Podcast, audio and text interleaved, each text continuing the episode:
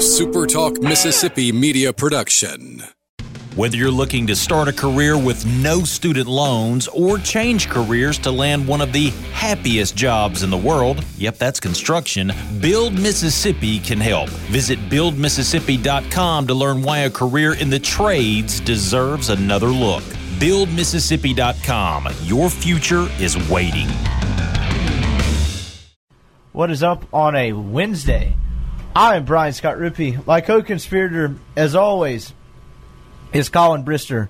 We appreciate you hanging out with us on this Wednesday, August 7th edition of the Rebel Report podcast. Probably a little bit different show today. Um, we have Leigh Steinberg um, on. you may better know him as Jerry Maguire, as that movie was based loosely off of his life. Um, he was a sports super agent, really became. Became really one of the first, if not the first, super agent when there really wasn't a huge market for sports agent. Like that at the time wasn't necessarily seen as like a a lucrative career path, even to the point, and you'll hear more of it in the interview, where like back in the day when he first started, teams often refused to speak to agents and wanted to deal with players themselves. Fascinating guy, became kind of a titan in the industry. Once represented 90 plus clients, and you're talking Troy Aikman, Ryan Leaf, Warren Moon. Um, I mean, he, he was it for a long time. Um, ran into financial troubles as he talked about. He struggled with alcoholism and some other things. Really kind of, I mean, I think he would agree with this. Crashed and burned. Um, I would say in the mid 2000s, somewhere anywhere between 2004 and 2010, and has since made a pretty solid comeback. Um, he represents around eight, nine clients now, the most notable of which being uh, Patrick Mahomes, um, Paxton Lynch, and some other guys. Now, a really interesting guy, uh, one of the more powerful guys in the sports agency landscape. As I said, I mean, hell, they made a movie after him. Uh, obviously, Jerry Maguire based loosely off of his life. Uh, really fascinating guy. Was really generous with his time. Talked with me for half an hour. Um, I don't know if I've explained the backstory on the show, uh, but a buddy of mine that I lived in college with for three years uh, went out and did. He's in law school, but did an internship for Leigh out summer in Newport Beach, California. So when I was on vacation out there, I went in and talked to Leigh Uh, you know, set up a time to get him on the podcast. He's a nice guy. He has a really interesting story. It's really a pretty pretty good comeback story in a lot of ways. Um, so we've got that today. Um, we'll get into some Ole Miss stuff. I know it hasn't been too long since we talked because we dropped a podcast since Monday. I we dropped a podcast on Monday night. Excuse me. Um, we don't get to go back to see Ole Miss practice again until Wednesday morning. And truth be told, when I started this show, I entangled myself in a web of lies because we're recording this on a Tuesday night. Uh, so it is not Wednesday yet where we are. But what's up? Not much. Yeah, we're in a different time zone. Uh, uh wait, where are you? No, I'm just. I was just saying that. There was oh, oh, this is on Wednesday. Yeah, yeah. So, uh, yeah. So it's Wednesday in your world, not ours. Um, but really good. It's a fascinating interview. I, I, it's a little bit different. Hopefully, maybe. I mean, fall camp's not really to the point where it's gotten mundane yet because it's really only a week, I mean, less than a week old. But I think you'll find some of the stuff he says fascinating. We talked a lot about how the sports agency has changed, um, negotiating tactics. I even got him to tell a story about how he squirted the Bears general manager with a water gun while um, negotiating Jim Harbaugh's contract. He's an interesting guy. Right. Wait, was there like vitriol involved? In no, no, no, no. It was a joke. It was a joke. Oh, okay. Like it was. It, the guy had a good sense of humor. I'm pretty sure they got a deal done very shortly after that. Um, okay. All right. So, yeah, he's got some interesting stories, man. He's seen some stuff. He's he's he knows a lot of very powerful people. Uh, obviously, um, really interesting guy. I don't know. I don't remember if I told this story on the podcast or not, but like I walked into his office and. uh one of the first couple of photos I saw was a photo of him and Obama, followed by a photo of him and Kevin Costner, and then another one of, I believe, him and Cuba Gooding Jr., who was in that movie, and he was played by Tom Cruise in the movie. So the guy has some Hollywood clout. yeah, we uh, that's that's when we started to play like who's the most famous person you have in your phone book. Uh, yeah, that that that could be it because he uh, he that guy uh, that guy knows some people. I mean, he considers Jerry Jones a very close personal friend. Um, really interesting guy, to be honest. Uh, he's what I think he's 70, 71 years old now. Um, kind of at the tail end of what has been a pretty remarkable career with a lot of ups and downs. Anyway, we'll get into that. We'll get into some Ole Miss football. Um, kind of see whatever else comes up. Um, well, I don't really know where we should start today. I actually have an interesting we to not to steer away from an Ole Miss note, but Bill Bender of the Sporting News um, wrote a story about the dark horses um, in the college football playoff, or five teams that could crash the college football playoff party. Okay. is The headline, um, and the qualifier here is he had to pick one from each conference, so it's not like literally probably the five he thinks, but there's some interesting ones from each conference. Um, I guess we can start there because I found this story interesting. We Okay. talked about it a little bit on radio. Um, so the first team he picked, for, he started with the SEC. Oh, oh, let, let me guess. Like, like, tell me the conference and let me guess. SEC. Um, LSU. No, Auburn. Okay, Um, that was my second guess. He says because it's Auburn and you never really know what's going to happen under Gus Malzahn, Joey Gatewood or Bo Nix could solidify the quarterback position. When the Tigers have handled that, they can beat anybody. I actually very much agree with that. The defense is going to be nasty, uh, Yeah. and presumably they'll run the football better a little bit than last year. They had a pretty. Pretty shitty offensive line, if we're being completely honest. And if you can't run the ball in Gus Malzahn's system, it's not a very good system. Um, then he asked himself, "Do I really believe that?" Said Auburn plays at Texas A&M, Florida, and LSU before November. The rest of the games are at Jordan Hare Stadium. That includes mega matchups against Georgia and Alabama. If they can get to the final month at seven and one, then they have a chance. I actually, I, I believe that. I'm just not sure they're going to get to the final month at seven and one because you know.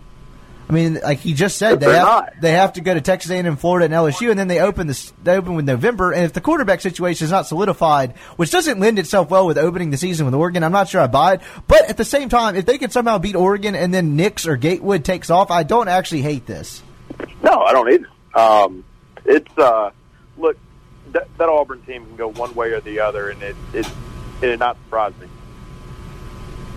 Yeah, I um, I yeah, I, I don't hate that at all. I mean, I think LSU, LSU would have been an interesting pick, um, but I, I mean LSU's a preseason top ten team, um, so I'm not sure if that counts as necessarily a sleeper. Like I think there's a lot of people, obviously they're they're second tier behind Alabama, but you know they have a chance. LSU's got a good a shot as any in the playoff. They just have to beat Alabama, but obviously huge if that's that's Yeah, especially in Tuscaloosa. um, yeah. So you know, I, I, I don't hate that. I, I, I think that's a fair pick. I don't think you could really call Georgia a sleeper at this point. ACC, he goes with Syracuse. Okay, I like Dino Babers. Won Um, ten games last year. Got a new quarterback. Played enough last season. Uh, Tommy DeVito says played enough last season to avo- uh, to avoid being overwhelmed. Um, Syracuse is one of six Power Five teams that averaged more than 40 points a game last year, along with Oklahoma, Alabama, Clemson, and Ohio State, and West Virginia. That kind of speaks for itself. Yeah, I mean, look, Dino Babers is one of the best college football coaches there is.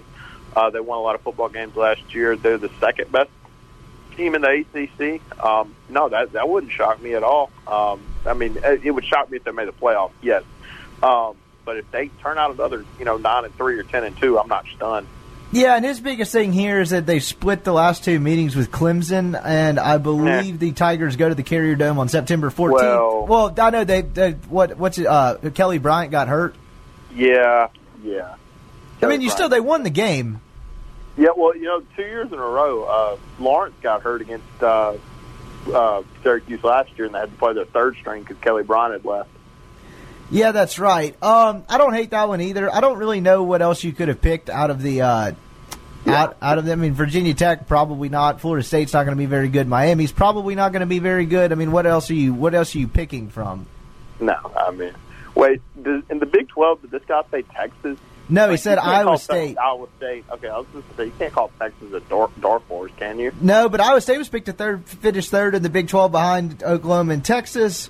Um, I think Matt Campbell's a really good coach. They won eight games each of the last two seasons, and they like the development of quarterback Brock Purdy, is what Bender Sure. says. Iowa State is five and four against top twenty-five teams the last two years, including three and one against the top ten. That's a really strong mark. Um, Let me uh, Big Ten, uh, Nebraska. Um, yeah, it is. And Richard has been high on this on the radio show. Um, you know, sophomore quarterback Adrian Martinez. Some people think he could really kind of come on the scene this year. Obviously, Scott Frost at year two was pretty good at UCF. Uh, I don't necessarily buy this as much, but sure, if they, you're going to call it a sleeper from the Big Ten, And Pac-12's got to be Utah. Um, yeah, that's exactly what it was. Uh, Tyler Huntley coming back, running back Zach Moss coming back, really talented defensive line. Utah makes sense. I don't really know where else you're going because I don't think you can call Oregon a dark horse. I'm not really sure how good USC actually is. I think Utah is the best team in that conference. oh, I don't know, man. Oregon's the most experienced team in college football. Yeah, I don't believe in crystal ball at all. Um, yeah, but you got Justin Herbert. It's hard to screw that up. Um, Yeah, I mean, you can't call. I mean, they're Oregon's good. I don't know if you can call them a dark horse. Utah's a sexier dark horse pick. I don't know. I found that to be pretty interesting. Um, I'm trying to think. There's any teams off the radar that I can really think of that I think might have a shot, and really nobody. Missouri. Yeah, we've talked about this on the podcast before. Missouri could get the. I, oh, yeah. Well, they got the postseason ban, but like if you want a team that kind of is better than people think, I guess is what I'm kind of more getting at. Um, no one really jumps off the page. No, um, not really. I think Michigan's got they got a chance to be really good this year, but I mean Michigan's got a chance to be really good every year. Yeah, they do, and it's just I have trouble taking a lot of this seriously, just because college football is the most unbalanced, top-heavy sport um, there is on earth. Like people make fun of the NBA having no parity, man. Like, look, if you're a college football fan making fun of the NBA, you should probably buy a mirror. Um, yeah, I, I I don't know. I found this list to be fairly interesting. Uh, that's probably I would have picked in each conference. Although I would still consider LSU a dark horse. I probably would have taken them. Um, I don't really know how good Pitt's going to be. I guess that could have been a dark horse pick, but that doesn't really feel realistic. Um, I'm trying to think if there's anyone missing Pac-12 wise. Kind of going down the list. Don't think Stanford's going to be that. Good. I don't. What I don't Yeah. know. Washington. Uh, yeah, I mean I think they could be good. Yeah, Eason, I really like Eason. A lot of people don't, but I think he's pretty good. I wouldn't be shocked if Washington has a really good year. Yeah, and they're preseason ranked 12th. I mean, that's kind of dark horse ish territory. Yeah. Um, Maybe ranked too high. yeah, Jacob Eason was a really good quarterback, really big kid with the strong arm. Uh, they weren't working with a whole lot his first year when he was the starter Right. before he got hurt and they had the whole Fromm thing. Like, I remember when Ole Miss came and stomped him pretty good in, seven, in 16 or whatever. Georgia's biggest receiver, and I can't remember this kid's name, was like 5'10. Like, this guy was not throwing to very good targets. Yeah, no, I mean, and Eason was a true freshman. I mean, yeah, it was it was not an ideal situation. Yes, so is he a redshirt sophomore?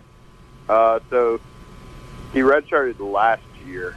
Um, he played in 17, so he'll be a redshirt uh, junior. 16, he played 16, he played 17, he redshirted last year, so he'll be a junior. Uh, yeah, that's. Let me make sure I have that right. Yeah, I guess because they don't have the four game. They didn't have the four game thing. Right, yeah. Um, yeah, that's really about it. I'm trying to think of anyone else that I could. Uh, yeah, Redshirt Junior. Um, I always forget he's from up there. Yeah, he's from Washington. They got it, Rick. He came down there under Rick. Yeah, they they they could be pretty damn good. Um, yeah, so I don't know. This kind of list season where you make different zany predictions. Um, I'm trying to see. Did you was- vote? Did you, did you vote today? I did not, and I just got crucified on the radio show for announcing that I don't vote. for not voting. Come on. I, I, I, to be honest, it was pure laziness. I'm not a high, I don't care about elections guy. I really, I just, I, I didn't get around to it today. Like, Are um, you registered in Oxford or Jackson? uh, that's a great question. Probably need to figure Oh, that out. God. Yeah, I'm a sack. Like, if you're going to be like, hey, you're a sack of shit citizen, hand up. I am tattooed on my chest. Wait, have, have you ever voted? Yeah, I have before. It- Was it in Jackson or was it in Oxford? Jackson, Okay, well then you're registered in Jackson. Right? but I may have changed it since. I really don't remember. I think you'd remember if you changed your voting. I don't know, man. Um, Where's your car tag from? Lafayette County now.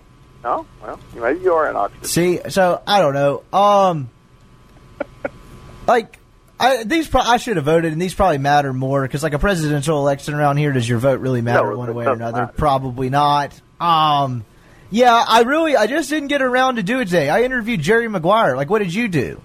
I voted. Yeah, so to each their own. Um, yeah, I don't know. I, I should have done it. Hey Dad went on this. See, I got crucified, kind of lumped in with them because Hey Dad went on this tangent on the radio show about how he didn't vote because he doesn't vote in elections because he doesn't care and he doesn't think it matters. And then, of course, I said it's okay. I didn't vote either. But of course, people start lumping that into you're not an American. Like you don't care. I'm like, no, actually, I just didn't vote today. Sorry. if somebody loses by one vote, you have full permission to call me an asshole. uh, so you're going to vote in the uh, runoff? Yeah, sure, I will. I'll make sure to get all my shit together in that in that sense. So, yeah, it's election day. I'm glad people are patriotic. You know what? It's my podcast, my rules, right? So I can do whatever I want. Um, my podcast. We're gonna make T-shirts and put that on our truck. Not quite, not quite. Um, so yeah, election day around here. Um, I was kind of going through some notes to see if I kind of left off anything from everything I had from an Ole Miss perspective. Um, no, but I'd like to get into maybe a couple position battles that will be kind hey, of interesting. Hey, some some big news uh, broke on the Ole Miss front that uh, we did not discuss. What? Jordan Fowler left the baseball team. Oh, that's right. I guess that happened. That happened the end of last week. I don't know. It, it just happened. Whatever. I mean, this was kind of saw coming. Uh, yeah, not a ton really surprising with that. He was a kid that had some moments as a freshman um, never really solidified himself as a sophomore. Uh, kind of lost. I don't know if it was a command thing, but he just never looked in control on the mound. Obviously, he had had it elsewhere. I'm not sure what his role would have been next year anyway. He throws 87 miles an hour, and the ball moved a lot his freshman year, and it did move a lot his sophomore year. That's about the extent of it. And when you throw 87, that thing better move. Yeah, so, um, you know, just kind of, I don't know. They got a whole, they got, Ole Miss should be pretty good, as we've talked about before, on the mound next year. It's kind of new, these new guys are going to hit.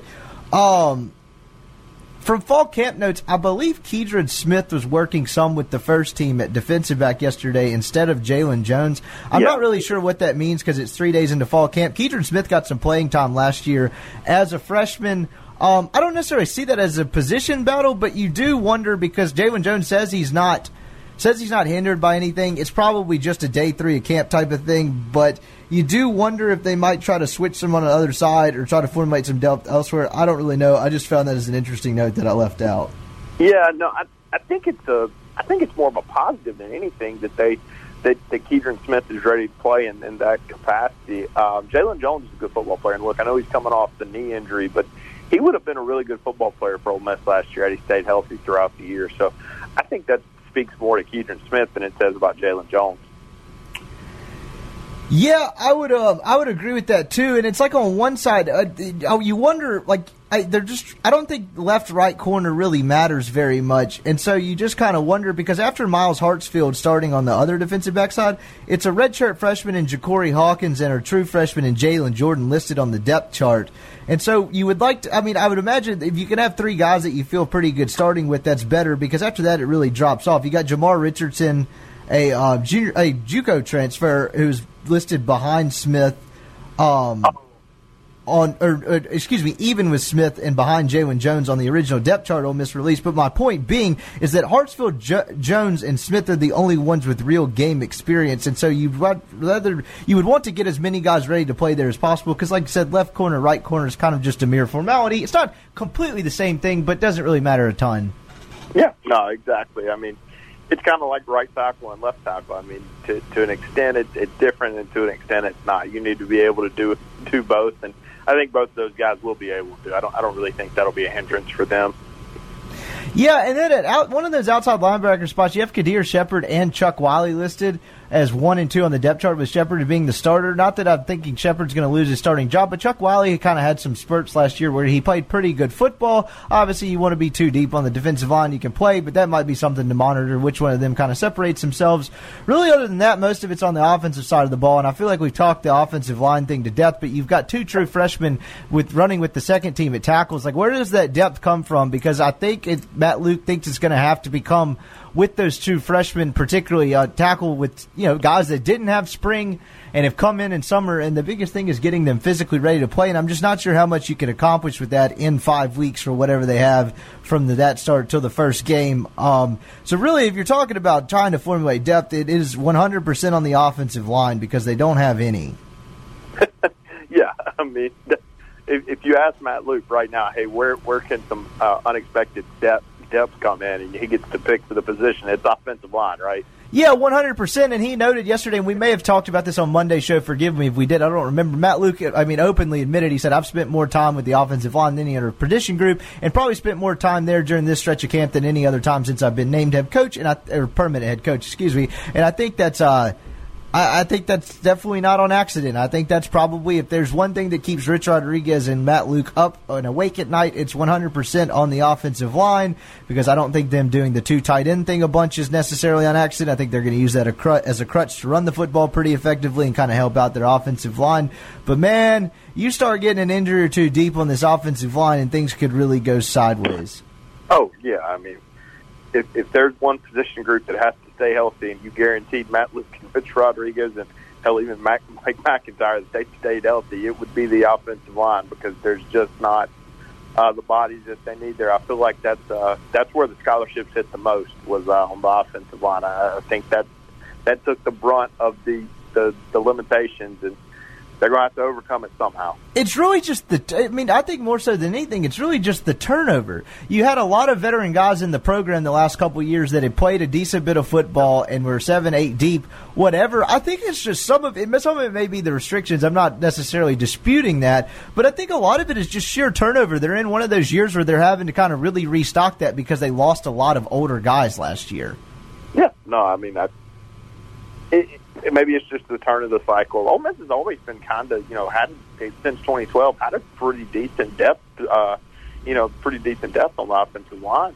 But it just, you know, for whatever reason, the NCAA, the, the cycle of players, whatever reason, there's not many guys that they know going into the year that they're going to count on.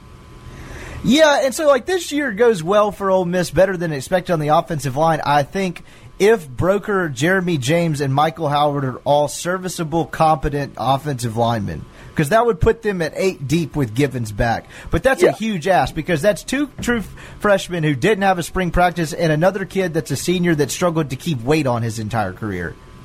But where no. else is it coming from? I mean, I guess there are guys that could come along later than the year, but I mean, they're one of their biggest offensive linemen, and I'm talking about just sheer stature. Darius Thomas, six six three forty, interior offensive lineman at guard, has a heart condition, and is it going to like?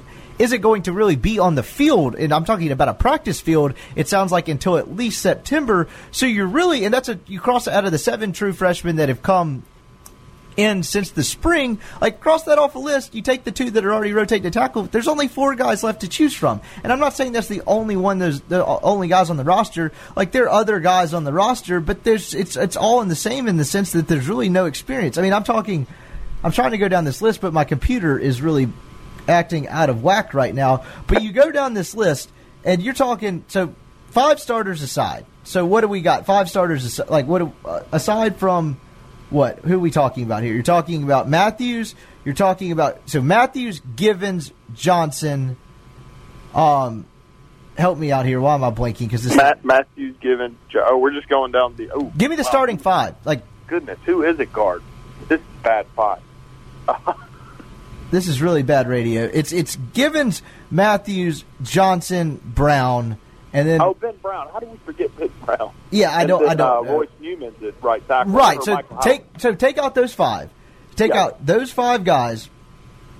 Then you add that you take three of the seven freshmen are gone. Like where else is this coming from? I mean, I, the, no, it's, it's not coming from anywhere else. It's, you're going to have to get the freshmen ready to go. Um, it, there's no other option. I mean, you, they don't get to get redshirted. Um, I'm sure they'd love to, but that's not an option.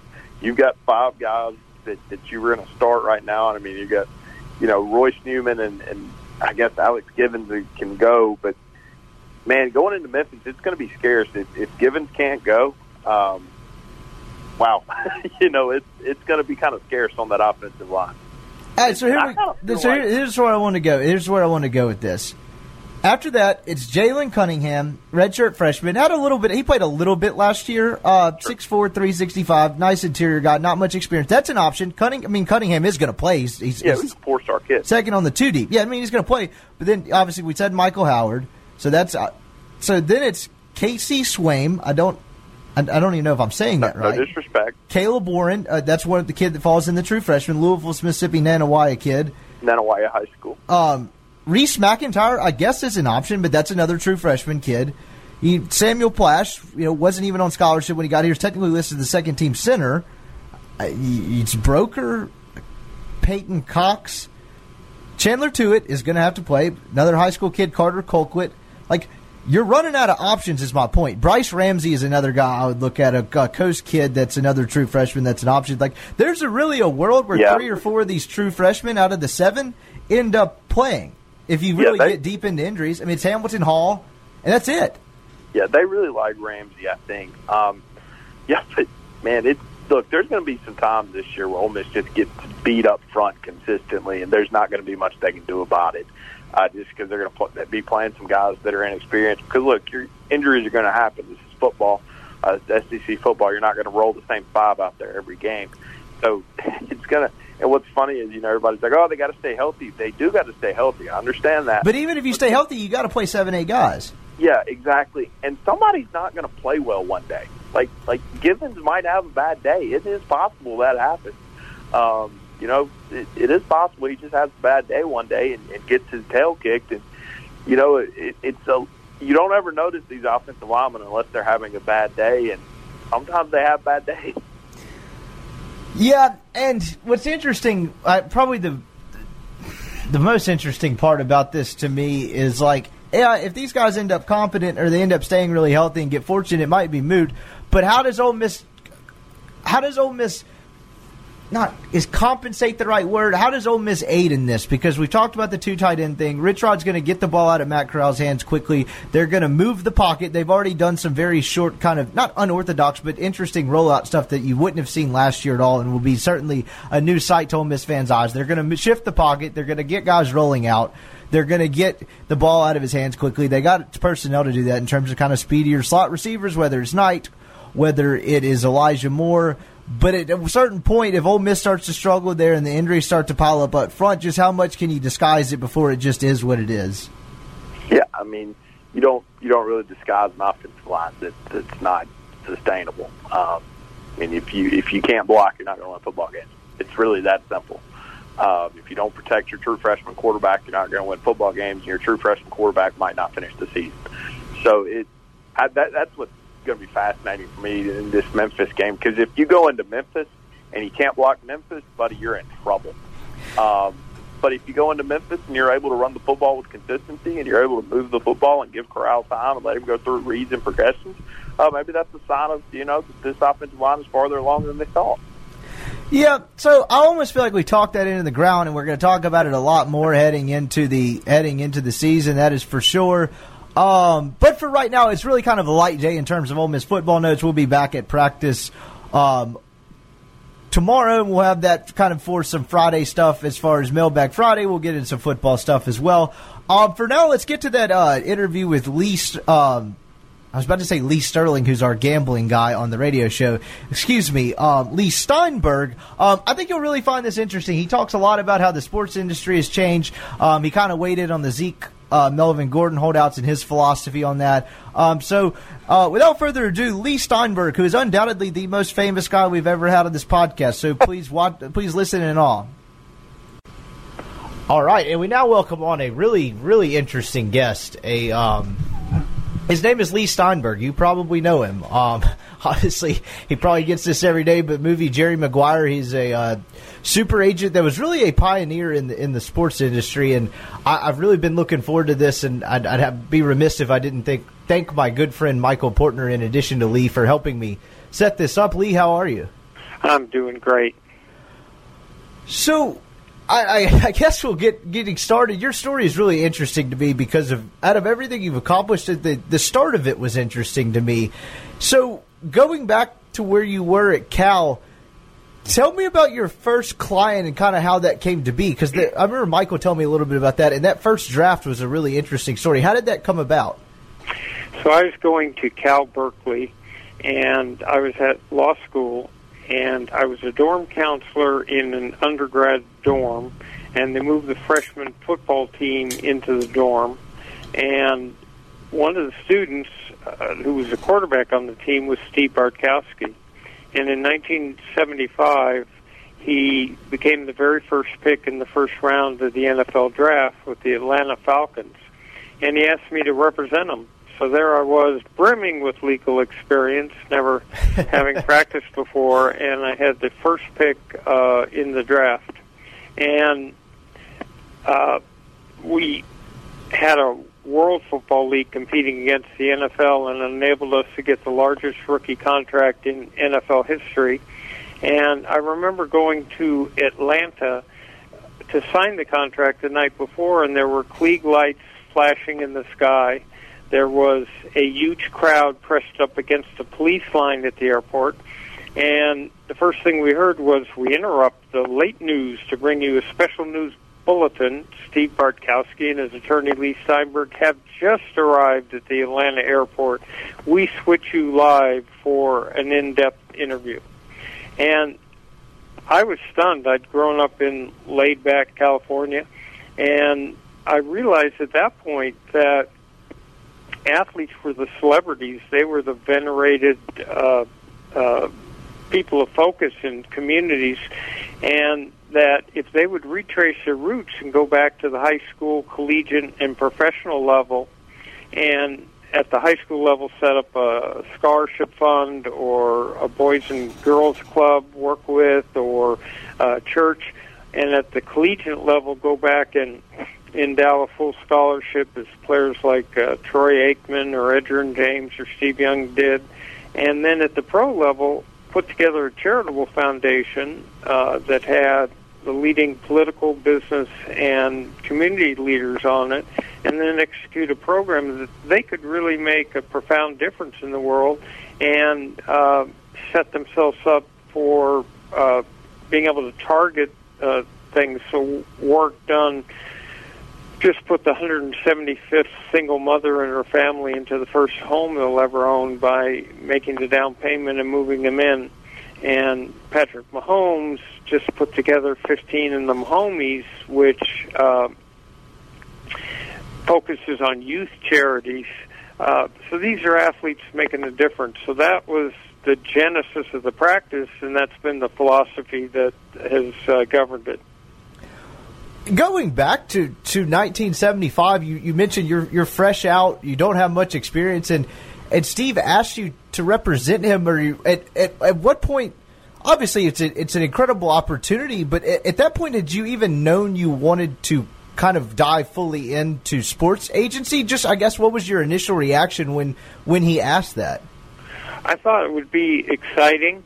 Uh, I love sports, but as for a career, there really wasn't a well settled field of sports agency.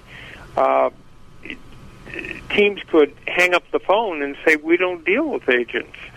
So it was somewhat rudimentary compared to how it is now. So, uh, uh and there was nothing to aspire to because there wasn't a well settled field.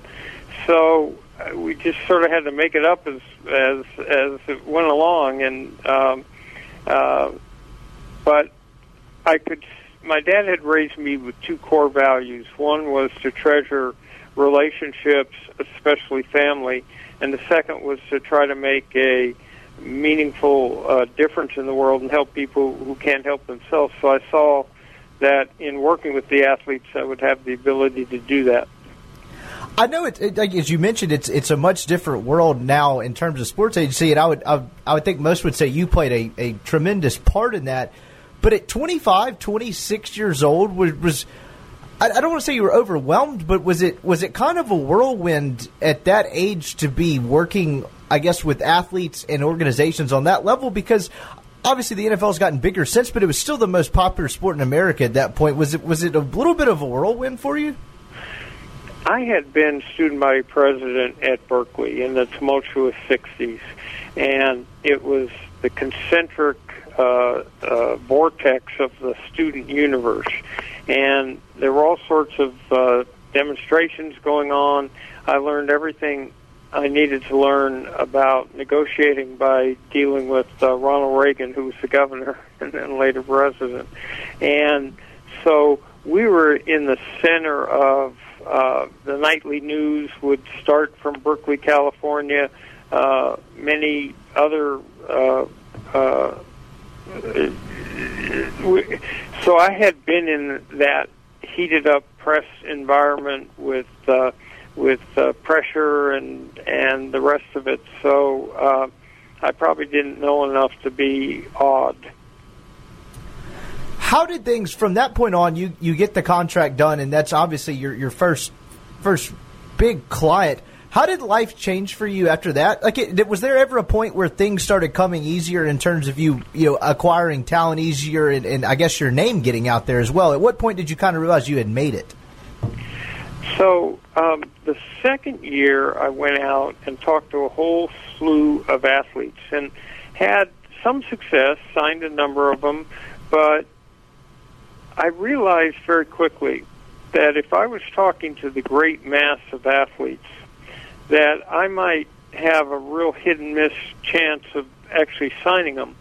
But if I could profile athletes and understand what their background and values had been and make sure they matched with uh, mine and make sure I was getting very bright uh, young men, hopefully from good families, um, that at that point um, I'd have a really higher success rate and we'd we bond much better. So listening is the skill that really is critical in this field. It's being able to create enough trust in another male human being that they will peel back the layers of the onion and reveal their deepest anxieties and fears and their greatest hopes and dreams so that you can emotionally bond at a deep level.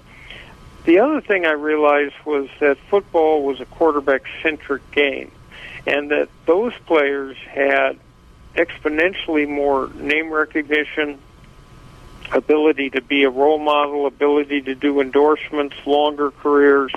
So I started to aggregate uh, quarterbacks from Warren Moon to uh, Neil Lomax to to Eric Hipple to Scott Brunner, and then in '83 I had two first rounders, Tony Eason and Ken O'Brien. Um, but in 1984, I was able to do to bring Warren Moon back from Canada, and there were a number of different people bidding on him. He was the first real free agent in football, and um, um, there was a big bidding war, and we toured the country, and he ended up getting the largest contract ever for an NFL player. And about a week or two after that, Steve Young was uh, fought over by two leagues, the NFL and the fledgling USFL, and he signed the biggest contract in the history of sports. So at that point, um, I had a very solid football uh, practice and then expanded into baseball and uh, basketball and boxers like Lennox Lewis or Oscar De La Hoya and uh, Olympic stars. Um, but in football, we ended up with 62 first round draft picks and the very first pick in the draft in eight different years. It sounds like from a couple of mentions of it, you mentioned the Steve Young contract. I was about that was kind of my next question as far as the USFL. I, I imagine as an agent, an actual real competitor like we really haven't seen since to the NFL had to have been a pretty welcoming sight for, for you and guys like you because you can kind of leverage the two leagues. It sounds like you did a little bit. What was that time like? Because it's I don't think we've really seen that since. We haven't. Um, the USFL probably would have made it a league uh, if they hadn't switched to the fall because they had a TV contract. And in '83, they went ahead and signed Herschel Walker and Jim Kelly uh, future Hall of Famers. And then the next year they signed uh, Mike Rozier, who was the Heisman Trophy winner, and Reggie White, Steve Young. I mean, they picked the draft basically clean. So you had two very competitive uh, leagues. And at that point, when players signed their contract, at the end of it, um, uh, at the very end of it, a team had the option right to force the player to continually play for them as long as they gave them a 10% raise. So there was no free agency. There was no opportunity. There was one draft with one team, and when the USFL came along, it was like a godsend. Um, and we haven't seen that type of uh, competitor since. Um, I was hoping that the AAF would do well because it would give players who were just a slot below NFL level the chance to actually get out on the field and play, but uh, it didn't work. And uh, now we have an XFL coming along. But the difference was that the USFL paid uh, hyper competitive numbers and could actually, on individual uh, players, beat the NFL. As you rose up throughout and the industry kind of started to become more like what it is now, did you ever? I imagine. I just I sit here to try to put myself in your shoes. I, I can't imagine it. You know, in 1975, you know, fresh out of Cal Berkeley, you you could have imagined maybe the the Hollywood influence and everything that's come with your career. Did you ever like? I, I read a Sports Illustrated story uh, about you, and it, it said at one point you were sitting at the '96 Super Bowl where both quarterbacks and I believe both backups were your clients, and you're sitting with Cuba Gooding Jr. as he's doing research for obviously the Jerry Maguire movie. Was there ever a moment, like I guess in time, where you would kind of just like, did you ever soak it all in and realize just how big it everything had become? I never really did. I kept focused on what the next thing was, next thing. So people say that stopping to smell the roses is uh, probably an element of happiness, but I just kept going, and so I never really sat back and reflected on uh, much other than what the next client was and what the next adventure was. Um, but what was happening is that I realized that to help the sport really make an impact, um, then I needed to go to owners and say, look, we're doing this wrong. We shouldn't be having public negotiations that make a player look greedy and make the owner look obstinate and push fans away because they can't relate to the money anyway. And we shouldn't have collective bargaining agreement that pits uh, millionaires against billionaires because again, you're pushing the brand away. And what I said was, look, our competition in the NFL is not labor versus management. It's competition with the uh, NBA and Major League Baseball and Walt Disney World and HBO and every other form of discretionary entertainment spending. So really, we ought to be focusing on growing the pie. And at that point, TV had just added a fourth network, which was Fox. So the question was, could we blow out the TV contract? Could we do stadia that were had all sorts of ancillary revenue sources, naming rights, and luxury boxes, and premier seating? Could we use the internet in interesting ways? So the point was to build the brand. And in 1975, when I started, each team, as their share of the national television contract in the NFL, got $2 million. Well, today they get $200 million. And so the explosion from three networks and an independent or two to, to hundreds of competing stations put sports rights at a premium. It also meant more highlight shows, more interview shows, more feature shows. So exponentially more sports uh, in all those ways. And that reflected on franchise value where the two teams in 1976, Tampa Bay and Seattle, were had a purchase price of sixteen and a half million dollars, um, and today the Dallas Cowboys worth five billion dollars, and it uh, we saw the building a new stadium, and the whole world changed.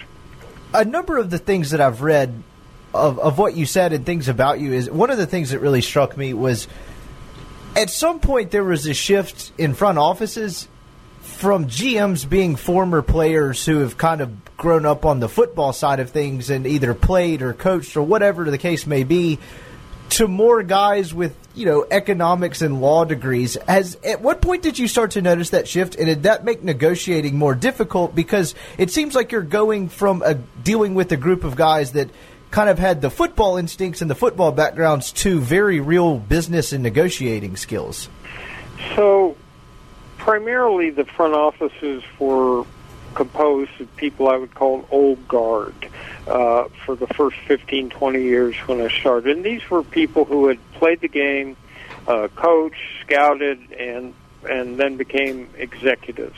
And they were absolutely astonished and revolted by the size of the money as it developed because it was so different than what they had played for or what they had coached for. Um, and uh, so they really cared about players, but they had a hard time processing the new economics. They started to be replaced by uh, executives who had gone to business school or law school, who had training specifically in uh, economics in some way, and they understood that the cost of players was just the cost of doing business. They were just much more efficient in how to not how to negotiate and and not uh, and not pay. So they're not quite as emotionally attached to players, but they do have highly honed negotiating skills. And today, with salary caps in basketball and, and football, an understanding of how to use that cap and how to be creative in terms of putting more players on the roster at the same cap level uh, became a real skill, caponomics. And so it's it's been a, a, a major change. So when you're uh, dealing with the Rams, you're dealing with Kevin Demoff, you know, who went to business school, and the same thing would be true in a whole lot of other places. One of the things that I think a, a lot of people find compelling about you and, and your story is not only is it a, really a tale of incredible success, but in its own way, it's also a, a comeback story. And I, I just wonder, in the last decade, or I should say, uh, maybe five, six years, when you've kind of made your comeback. I know Paxton Lynch was very instrumental in that. As a guy who was so big in the industry for so long and still is, when you were out for a little while, did you ever have any doubts about your ability to kind of get your footing back in and, and come back like you have? Because I imagine it's easier to look back now that you have kind of made it and come back. Did you ever have any doubts? So I struggled with alcohol in uh, uh, in the early 2000s, and eventually gave my practice away to younger uh, agents and said two things: I'm going to be sober and I'm going to be a good father. And so now, I'm now in my 10th year of continuous sobriety. Um, my comeback was being able to maintain sobriety and being a good uh, father to my kids. Um, being successful in the world was nothing that that I really worried about, but I, I knew that there would be questions uh, when I came back. Uh, could you guarantee someone you'd stay sober? Not really. Um, you know, were you still relevant? Well, there were the same, most of the same people were executives and all the rest of it, but you knew there would be questions. Um, the Paxton Lynch signing was really uh, good because it was what I had done for years, um, which is to have a quarterback in the first round. Um, and we've had a whole series of, of players. Aaron Jones, the running back, starts for the Green Bay Packers, and as Jamaal Williams backs him up, we've got Jayon Brown, who's a Pro Bowl type uh, linebacker, and on and on. But the point is that I knew that there was going to be a whole younger generation that I had to rebond with because for millennials, history started today.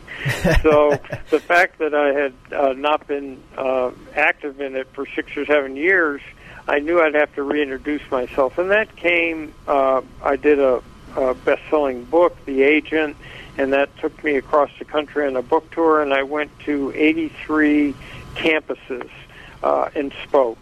So I had the ability to reintroduce uh, myself and also to understand the nature of social media and the fact that people largely communicate today over uh, their phone and computer and uh, set up some really vibrant uh, websites. And in that way, uh, was able to reconnect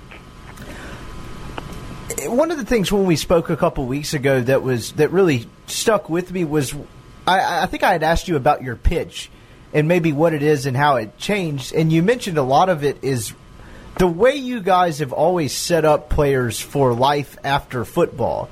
And in some ways, from the little I know about the industry, that sounds unique in a lot of ways because in a world of, you know, the 30 for 30 documentary broke or whatever, where they profile athletes running out of money, you guys have made a very conscious effort to that being almost half the battle, if not more, is the second stage of their career, which is the life after football. Did that help resonate with the kind of younger modern crowd? Did you have that kind of really just endless supply of history of look how many guys we've set up for, for not just this career but everything after? Well, it resonates with the parents in some senses more than it does because when you're 21, the thought of second career is an abstraction. But the truth of the matter was that we try to teach players networking skills. So they go into a banquet and instead of standing against the wall, they walk up to people, they collect cards, they reach out, they do the charitable and community uh, programs. And so you take a player like Deron Cherry, who was a, a Pro Bowl safety for the Kansas City Chiefs. He had the Cherry Foundation. Well, because of the networking he did, he was able to buy the Anheuser-Busch distributorship in Kansas City, which is a license to print money. And we introduced him to Wayne Weaver, who was just buying the Jacksonville Jaguars, and he allowed uh, Deron to purchase a small amount of the team. So you actually had a player as owner. Warrick Dunn did the same thing with uh, uh, the Atlanta Falcons and owns a piece there. Ray Childress, the same thing. So whether it was business – if players were on the 49ers and they're training in Santa Clara, we would say to them, well, can you think of any industries in uh, that area that might be interesting to, to bond and network with? Well, just high tech and a huge venture capital community. So the tight end, Brent Jones, ended up putting together a $3 billion hedge fund, and Steve Young has bought and sold a variety of different companies. And that become is because they understood where they were and who their fans were and reached out. When it's broadcast it could be Desmond Howard on uh, ESPN game day or uh, Troy Aikman on Fox or Steve Young on ESPN but we use the off seasons to already be thinking about what the most uh, powerful way was to leverage their profile into real relationships that would help. One of the last things I have for you is this: I noticed you earlier you mentioned something about how you kind of went to the owners and some of the GMs and and mentioned that negotiating publicly is never really a good strategy for either side. And now you kind of look at the I would say the two hottest ones probably going on now are Zeke Elliott's holdout and probably Melvin Gordon. Maybe I'm missing one or two others. I, it's uh, quite obvious from talking to you that you've throughout your career tried to avoid that. Have you ever found yourself in a public negotiating situation at any point in your career? And do you think that benefits one side or is it a detriment to everyone? So early on, um, there was a time when I had a player out of training camp, and it was with the St. Louis Football Cardinals, and they were noted for being penurious. So I made the argument really strongly that uh, if the owner was actually taking the differential between what the player ought to be paid and what he was actually offering him and gave it to charity or something, that'd be one thing, but, you know, he was just holding on to it uh, for uh, and creating higher ticket prices. And so I won that public battle. I made that owner look very bad. But you know what? The only person who could agree to a contract for my player was the owner. And when you take men who were billionaires, um, it uh, is not a great idea to put them up against the wall. It's not like Jerry Jones is now taking a sack lunch to work and riding the bus to work because Ezekiel Elliott's not there, right? Um, they will go on. So the better way to do it is privately. Oh, so what happened with the with the Cardinals was the owner did give the differential to charity, and there you were. So it taught me never to put uh, powerful men up against the wall publicly. Now, privately, behind the scenes, what you can do is do a negotiation where it becomes the team's idea, and the team goes ahead and extends the player. So the team could go ahead and extend Ezekiel Elliott because it was in the best interest of Dallas Cowboys, not because he put them up against the wall. Moreover, in the two cases you mentioned, they're both running backs. And I guarantee you that no team wants its starting running back to be exposed in training camp or preseason games to injury. So, uh, if they were in camp, there wouldn't be a whole lot they were doing anyway. So, the leverage that you would think is just not there, and the rules are stacked against the players. So, at a certain point, if they don't show up and they're on contract, they lose a year towards free agency. At another point, um, it, all sorts of draconian things happen to them. So inside negotiations, when you're trying to do it collaboratively with the team, are much preferable to staking a public position. And uh, what happens in conflict is that when people feel the other side's in bad faith, they can lock in, and young men can grow old. You know, summer can turn to fall, and no one will give in. So I'm sure that right before the first preseason, uh, right before the first regular season game, those situations will somehow be settled. The uh, last thing I have for you, I I, I read a I don't remember where I found this story, but you were negotiating a Jim Harbaugh contract and walked in with a water gun. Is that true? What was the background behind that? Well, it given the tragedies that have happened now, you would never do that at that point. But we had been talking with them about Chicago and and uh, uh, joking with the GM about the Al Capone days, and you know, if we didn't settle, was it going to be the Valentine's Valentine's Day uh, massacre and all that? And again, it's I want to be real careful here because right. the country's just experienced some uh, extremely uh, horrific events. But anyway, so without telling him, Ted Phillips, who was negotiating for the Bears at that point, um, we just drove up to camp because I knew that Mike Ditka was the coach, and his tolerance for a holdout was going to be about a day or two before he went ballistic. So we just drove up to training camp, and we had these two toy water guns, and uh, we sprayed the uh, GM with it. And fortunately, he had a good sense of humor. that's that's pretty good. Well, Leigh, I don't want to take up too much of your time. I, I really appreciate this. This has been fantastic, and, and I've really enjoyed talking to you. And it was it was a pleasure to meet you a couple weeks ago. My pleasure. Uh, good luck to you and your podcast.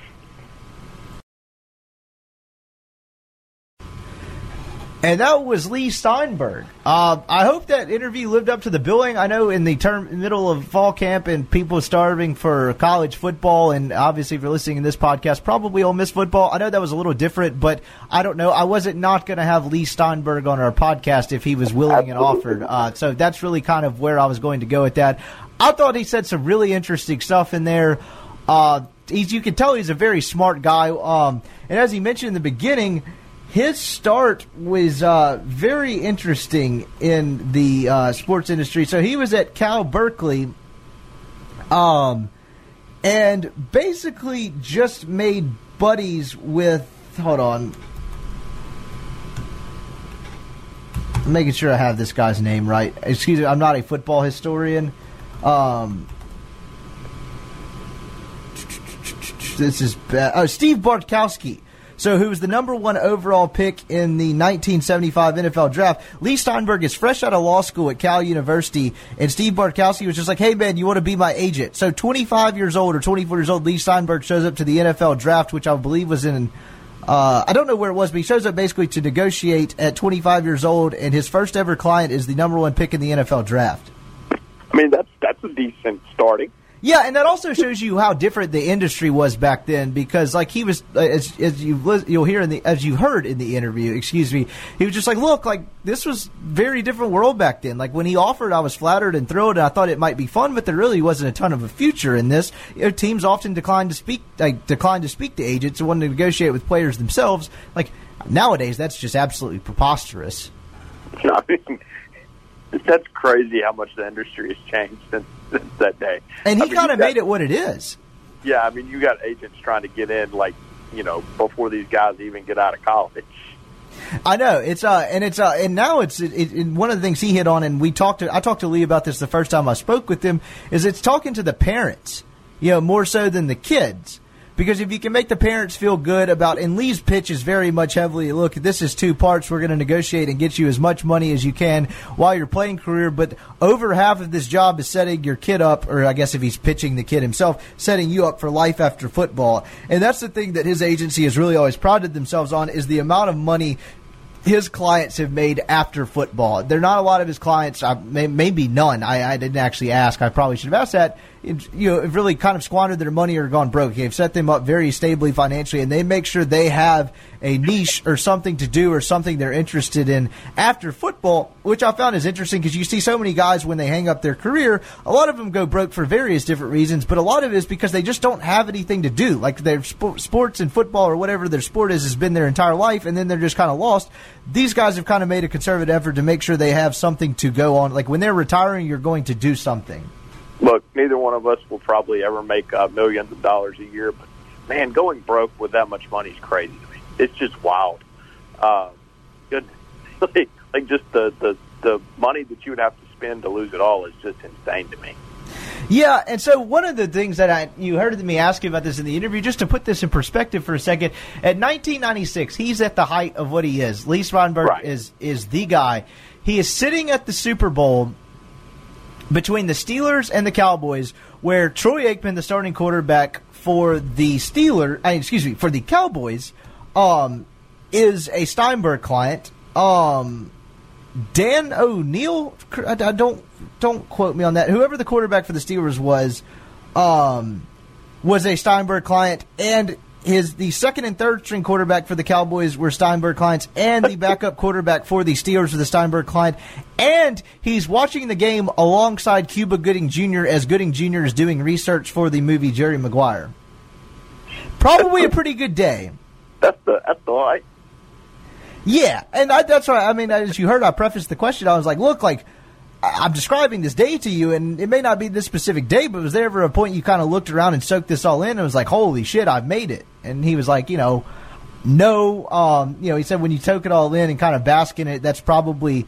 You know, an easy way to be happy, but I always just kind of kept my foot on the gas. And I don't know if he regrets not soaking it all in at the time, but you know, it sounded like maybe he, he the way he answered the question made it Neil O'Donnell, excuse me, was the Steelers quarterback name. Um, but the way he made it sound like was maybe I should have taken it all in because then shortly after that, um, he kind of did crash and burn, and then has really made a comeback since. And it's been interesting because he kind of got his life together as far as being a better father. You know, he sought treatment for, for his alcohol struggles and has really kind of made it back. And now he's he represents about eight clients now, which at one time he represented about ninety. But man, when you crash and burn that hard, Sure, you have yeah. that steep of a fall, being able to make it back, period, is fairly remarkable.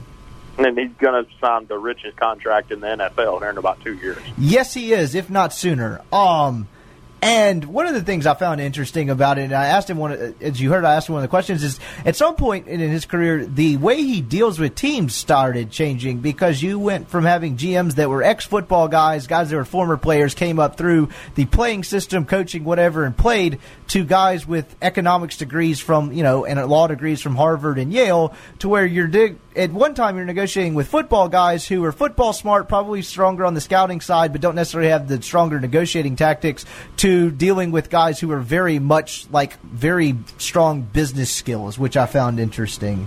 Oh yeah, I mean that the the way things are done uh, now and I mean even ten years ago is completely different from a. I mean so much uh, you know analytics are involved in in, in all sorts of sports. Um, you know from basketball to football to baseball and and how those guys uh, give out contracts. I mean it's it's pretty much. Uh, with a few exceptions, is based on all you know numbers and, and, and data. so I mean, yeah, that that is interesting. How you know contracts and negotiations have changed on that front over the past ten to fifteen years. Yeah, and he said, uh, obviously, as you heard, he, t- took a much different approach a lot of times as he got into it and he kind of started signing clients. And then he went really would go to owners and GMs and be like, look, like we're doing this all wrong like he basically presented on two fronts. It was like, look, like instead of us trying to fight each other, we all need to be trying to grow the pie in the sky because there's so much money to be made here in the NFL. Period. And what we're going to do negotiating, let's negotiate behind the scenes and work towards a deal that we can get done without this. Because when it spills out publicly, it really doesn't end well for the player. I mean, all, all the times it ends up worse for one side than the other. But really, when you have a public negotiation spill out, as you heard him talk about with Melvin Gordon or particularly Zeke Elliott, it doesn't really benefit either side. No, I mean I mean, people take sides in that stuff, and you, you know, I mean, there's nobody right and there's nobody wrong. I don't, I don't guess in, in that situation. It's, it, I mean, I'm fascinated by how those two play out because I think those two have got, got a chance to be interesting. Yeah, no, I, I would certainly agree with that, and you know, he he didn't really know how it would turn out, but he was basically like I've talked I talked to him about it beforehand when one of the first times I met him. He was like, "Yeah, like players don't have a ton of leverage, but at the same time, there's not a single team on earth that doesn't want their starting running back out there for week one. But at the same time, are the players really not going to play and not take a game check? Because the way the NFL structure is, Zeke Elliott hasn't received any sort of check from the Dallas Cowboys since last January or whatever. Like his next game check. Oh, really? Yeah, I mean, dude, they don't get game like they they they get paid by the game. They get game checks in the NFL. Wow, I, did, I didn't realize that was like all their money. Oh yeah, I mean, maybe they. I mean, some of the obviously more complex contracts, you maybe get some incentives, some bonuses, and stuff like that. But no, dude, you're running the mill contract. You're getting your game check, and then your next game checks when you play your next game. wow. So I, I assume like these guys that get put on like injured reserve and, and the physically unable to perform less, like they still get their game checks, right? Uh, yeah, I would assume stuff like that. And I don't know the ins and outs like that. But the point being is, you're not getting the same monthly payments in the off season if you're an NFL player than you are in season so yeah, you're it's really really hard to skip a game unless you're Le'Veon Bell. Yeah, so I don't know. That was a little something different. We won't always do stuff like that, but like I said, dude offered to come on the podcast, and I wasn't going to say no. I think he had some interesting insight. Um, we 18 days till there's a college football game. That is, we are close. What else is going on? Oh, so I made the mistake of perusing Twitter for an hour last night before oh, I went to bed. Um, so there's the, the new internet trend that's going to die in the next 36 hours because people are going to make 25,000 different unoriginal variations of the same joke Look, some kind of pig. What is the pig? What is this or hog? Oh, have you not seen it? I don't know what this is. It, may, it was very confusing. Okay, so somebody like I'm not getting political here, but somebody tweeted at Jason Isbell. You know, I'm talking about the country music singer. Yeah, if you uh, don't like him, you get your sports writer card revoked. Yeah, so he basically just said, I don't understand why assault weapons or assault rifles, whatever, are not banned. That's basically what he said. Um, and somebody tweeted at him, what am I supposed to do when 25 to 50 feral hogs come into my yard and attack my kids? How can I defend myself with that, without one? And the internet just took off on that tweet. You're telling me one asshole started a trend. I mean, it, they're not making fun. Like they're not to be fair, it's like just people, uh, you know, making jokes. It's not a political joke, or right? It's, it's just people making jokes.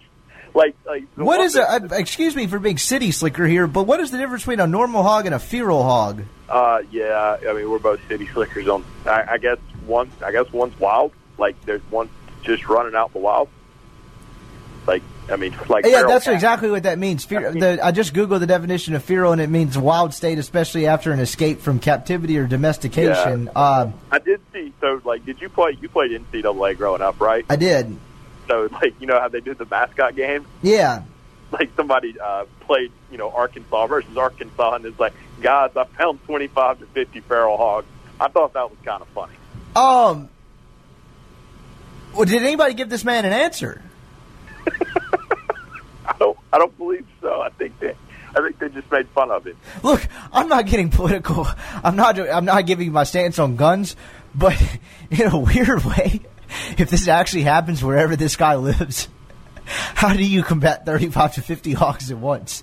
You can't do that with a shotgun. no, you can't. You do need an assault rifle. Now, do I believe that 35 to 50 feral hogs uh, attack his, his land and his children? Yeah, I kind of don't. Okay, so maybe maybe in uh, the next if gun reform ever happens, and again, I'm not going down the political road this. Maybe there could be a clause that if you ever have 30 to 50 pigs in your yard at the same time trying to kill you, you should be allowed to have one of those. Is that fair? Can we all agree on that?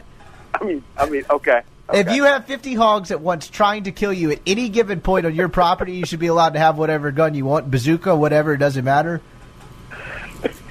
Just, just so, that, I mean, th- there should be like a pig clause. Yeah, but you got to have proof. Like maybe pictures of the pigs, or maybe I don't know, human sacrifice where you let one guy take a bullet or whatever, or not a bullet. That's probably a bad phrasing. Let one guy get attacked and then be like, "See, this is why I need this." I don't know. I'm just saying that guy's that guy's got a point. Rippy for Senate. Yeah, there will be no pig attacking uh, on my watch. Anyway, that's about all I got. We've gone a long time. Um, we have anything else? Mm, no, no, no. It's uh, it's election night in Mississippi. Everybody's going to get their tweets off tonight. So you need to stay off Twitter. I actually kind of eat that stuff up. I'm not big into like the most like internet jokes because I don't understand half of them. But pissed off people about politics, I kind of it's like a it's like the shitty reality TV show I can't stop watching. You know, like it, it's interesting. There's only one result that like would I think would piss off most Mississippians tonight. What is that? Apocalypse? No, I mean I was talking about election results. Ah, um, yeah. So we have coverage at SuperTalk.fm. Um, it will have already happened by the time this podcast drops, but you know, plugs a plug. Some stories up. Yeah, so we'll be back at it on Friday. It'll be Mailbag Friday. The People's Holiday is back. Email me your questions. Tweet us your questions. Uh, if you have my number, text your wait, questions. Wait. We we didn't we. You told the people we were going to do a conspiracy theory today, and then we did. How about we morph it into one? Because I actually got a submission um, from somebody earlier today, but didn't have enough time to do research on it because I was interviewing movie stars. and Um, you weren't voting. and not voting and not voting. Um, Travis Haynes said, "Do the Michael Jordan conspiracy theory." So we All have right, it set in stone on Friday. Deal? Yeah, that that I'm in because that one's real. Really? The the gambling one, yeah. yeah So. I'm not going to form an opinion or a stance until. Um, I formed mine like ten years ago, but you you go ahead and do your research. all right, so we'll be back at it on Friday. Send me your questions. Like and subscribe to the podcast. Uh, tell us what you like, don't like about the podcast uh, via email, tweet, whatever form you can. Um, and then if you really just want to tell us where you're listening from, I know where you're listening from because I have the Eye in the Sky, Big Brother, also known as SoundCloud, telling As you uh, where you listen. But I would like to, uh, I would like to know where maybe where you're listening from, whether it's a beach. I don't know, Porta John. It doesn't really matter. Just Does the guy in Germany still listen?